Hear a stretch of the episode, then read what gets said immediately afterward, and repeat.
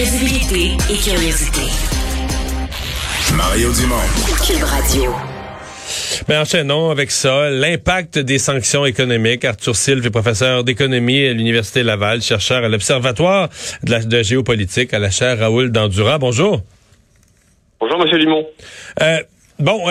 On vient de décrire un peu cette journée pour la Russie, le rouble en baisse de 30%, le marché boursier qu'on n'ose même pas ouvrir parce qu'on pense que ce serait l'hécatombe, le taux d'intérêt qu'on a augmenté de 9 à 20%. Ce sont des conséquences directes des sanctions? Ce sont les conséquences directes des sanctions. Et je pense que ce sont les conséquences immédiates sur les dimensions financières de la gestion économique en Russie, mais après, il va y avoir les conséquences aussi économiques sur la vie des gens et sur le fonctionnement des entreprises. Ouais. Qui souffre? Le simple citoyen russe, le simple ménage russe qui gagne un salaire moyen, 2 enfants, ou les oligarques, ou Poutine lui-même, ou les entreprises, ou tout le monde? Qui souffre?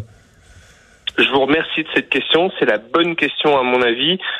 Ces sanctions-là touchent tout le monde et donc touchent en particulier les classes moyennes et les classes les plus vulnérables dans l'économie qui vont souffrir énormément de la situation actuelle. De quelle façon? Par quel enchaînement d'événements? Le premier élément pourra être l'inflation, le fait qu'un certain nombre de ménages ne pourra plus avoir accès à un certain nombre de produits de première nécessité. Il pourrait y avoir aussi un blocage de l'accès à un certain nombre de comptes bancaires, puisqu'on est dans une situation où les Russes cherchent à accéder à tout prix à leurs comptes, en particulier en devises, dans une circonstance où ils ne sont pas sûrs de pouvoir continuer à y accéder bientôt. Enfin, l'ensemble des répercussions de ça reste encore, à mon avis, à se faire sentir, mais ça vise pour l'instant essentiellement les classes moyennes et les classes les plus vulnérables. Mmh. Quand vous parlez évidemment, quand une crise financière comme ça se vit dans un pays, le gouvernement prend toutes sortes de mesures extrêmes, les banques prennent des mesures extrêmes. Vous avez vu cette histoire, je ne sais plus laquelle, mais qu'il y a une des banques où les gens pouvaient plus retirer plus que ce qui serait l'équivalent de $20 américains. Là. C'était le retrait maximum. Donc, on limitait les retraits parce qu'évidemment, ils craignent que les gens vident les banques. Là. Et une banque fonctionne sur l'idée de la confiance et donc, a priori, une banque prête plus que ce dont elle dispose dans ses coffres à n'importe quel instant donné. C'est normal, c'est comme ça que fonctionnent les banques. Mais dans une situation où tout d'un coup, plus personne ne fait confiance à la capacité de la banque à rembourser comme ça un dépôt tout simplement, eh bien il y a un risque de panique bancaire où tous les déposants vont se retrouver en même temps dans la banque à aller chercher leur dépôt. Et c'est effectivement une situation que la banque ne peut plus honorer. Et donc effectivement, on est dans un cas de panique bancaire. Ouais. Parlez-nous, faisons un point là-dessus, parce qu'il y a plusieurs mesures qui s'adressent aux banques. Donc à la Banque centrale russe, on peut plus racheter de la dette russe. Donc les pays d'Europe, le Canada, les États-Unis peuvent plus racheter de la dette russe. Les banques elles-mêmes, avec le système SWIFT, là, on les a comme isolées, c'est que les banques russes peuvent plus transiger. Mettons-nous dans la peau du président d'une banque russe. Là, il est dans quel genre de panique aujourd'hui? Qu'est-ce qu'il peut faire, plus faire? Dans quoi il est pris? Alors, je vais me garder de me mettre dans la peau d'un banquier russe, OK, mais quand même, pour l'exercice. mais ceci dit, je vais prendre votre question sous un autre angle, parce qu'à mon avis, c'est le bon angle. C'est-à-dire qu'il y a eu plusieurs successions de sanctions. Il y a eu un premier niveau de sanctions qui visait essentiellement les oligarques russes, et d'une façon qui, à mon avis, était extrêmement inefficace. Et d'ailleurs, on a vu que ça n'empêchait pas du tout Vladimir Poutine de partir en guerre contre l'Ukraine. Il y a eu un deuxième niveau de sanction qui n'a pas été plus efficace, qui visait un ensemble un peu plus large d'oligarques russes, qui visait lui, qui visait son ministre des Finances, mais on voit bien qu'il y a plein de trous dans l'espèce de panier percé des sanctions en question.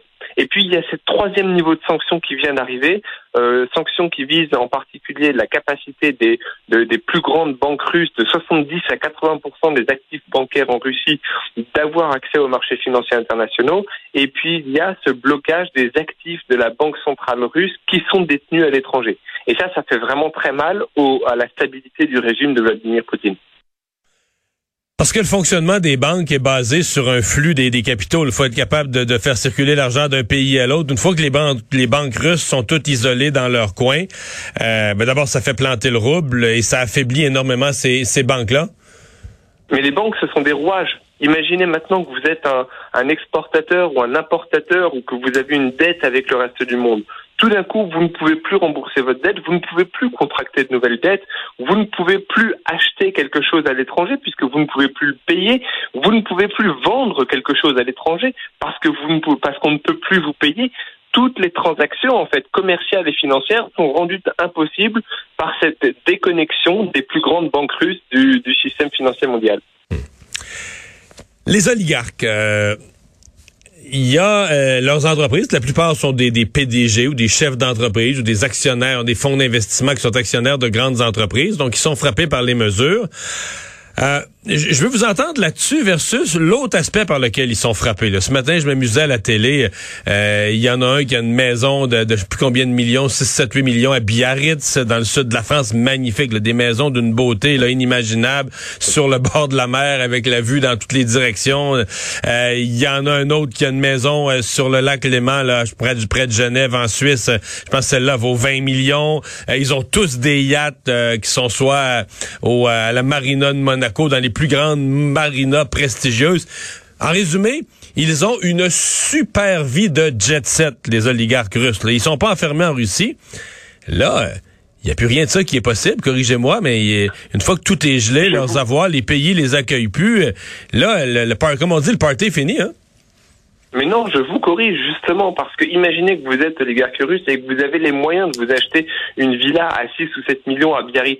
Est-ce que vous imaginez que ces 6 ou 7 millions représentent une partie significative de votre richesse? Est-ce que vous pensez que les gouvernements occidentaux sont même capables d'identifier une partie significative de votre richesse? Aujourd'hui, votre richesse, elle est principalement investie via des paradis fiscaux, via des sociétés écrans, dans l'ensemble du monde, y compris dans un certain nombre de juridictions où les sanctions ne prennent pas du tout. Je pense que les oligarques russes qui vivaient jusqu'à présent comme des jet-set globales, au sens où ils pouvaient aller partout dans le monde et vivre comme des multimilliardaires qu'ils sont partout dans le monde, maintenant sont contraints à n'aller que dans une fraction de leur location de vacances, de leur yacht, etc. Mais vous dites qu'ils sont pas aussi figés que ils sont pas aussi figés que je le décris. Donc ils ont encore dans les paradis fiscaux de l'argent qu'ils peuvent toucher. Ils ont monté leur affaire pour s'en sortir en cas de sanction. Je crains qu'en fait ils ne soient pas beaucoup limités par les sanctions, en fait. En fraction de leur richesse réelle, les sanctions ne doivent toucher qu'une partie très très modeste, je pense. Mon estimation, c'est que c'est une partie très modeste. Mais ils peuvent plus aller en Suisse, en France. Monaco. Ouais, ça, pour l'instant, en tout cas, pas avant que le conflit ne se résolve d'ici, espérons-le, quelques mois et possiblement, au pire, quelques années. Mais il y avait quand même 2 ou 3 là qui ont dit qu'ils se sont dissociés de Poutine, évidemment avec des termes polis, mais est-ce que faire pression par eux, ça risque de marcher là, si plusieurs de ceux-là disent là on perd trop d'argent, nos entreprises, etc. Est-ce qu'ils sont des gens qui peuvent parler à Poutine et dire là trouve-toi une façon de sortir de là parce que ça n'a plus d'allure là, notre affaire là. Moi je pense que ça va être une combinaison de pression. Il faut qu'il y ait une pression toujours diplomatique et militaire. Il faut qu'il y ait une pression de la part de son entourage, donc des oligarques comme vous les décrivez, et il va commencer à y avoir à cause de l'étendue des sanctions actuelles une pression aussi de la rue, parce que quand on va se rendre compte que dans la Russie de Poutine on vit finalement plutôt moins bien que dans la Russie soviétique, eh ben ça va faire extrêmement mal pour l'image de Vladimir Poutine. Ouais. Parce que tout à l'heure, vous avez parlé d'inflation comme l'impact sur la classe moyenne, mais des biens importés, je sais pas, un téléphone cellulaire, un paquet d'objets comme ça là, qui sont fabriqués dans d'autres pays. Quand ton rouble vaut plus rien, que tu veux acheter des biens importés dans d'autres pays, pour peu que tu puisses les importer, ils vont te coûter cher. Pas à peu près, parce que tout est payé avec ta monnaie locale, puis ta monnaie locale, elle vaut plus grand-chose. Fait que il y a un paquet de gens qui auraient plus moyen, des jeunes qui auraient plus moyen d'avoir un selbe. Et ça, c'est du concret qui fait suer le monde, là, qui fait suer la population. Là. Mais là, vous pensez à la capacité des gens à acheter leur téléphone portable. Moi, je pense à leur capacité à se procurer de la nourriture. Oui, les choses de base avant. Poser problème. Pardon? Non, j'ai dit les choses de base d'abord, là. Absolument, mais on parle de ça. Quand on parle d'une inflation qui va augmenter beaucoup, on parle probablement de rayons vides dans les rayons d'épicerie.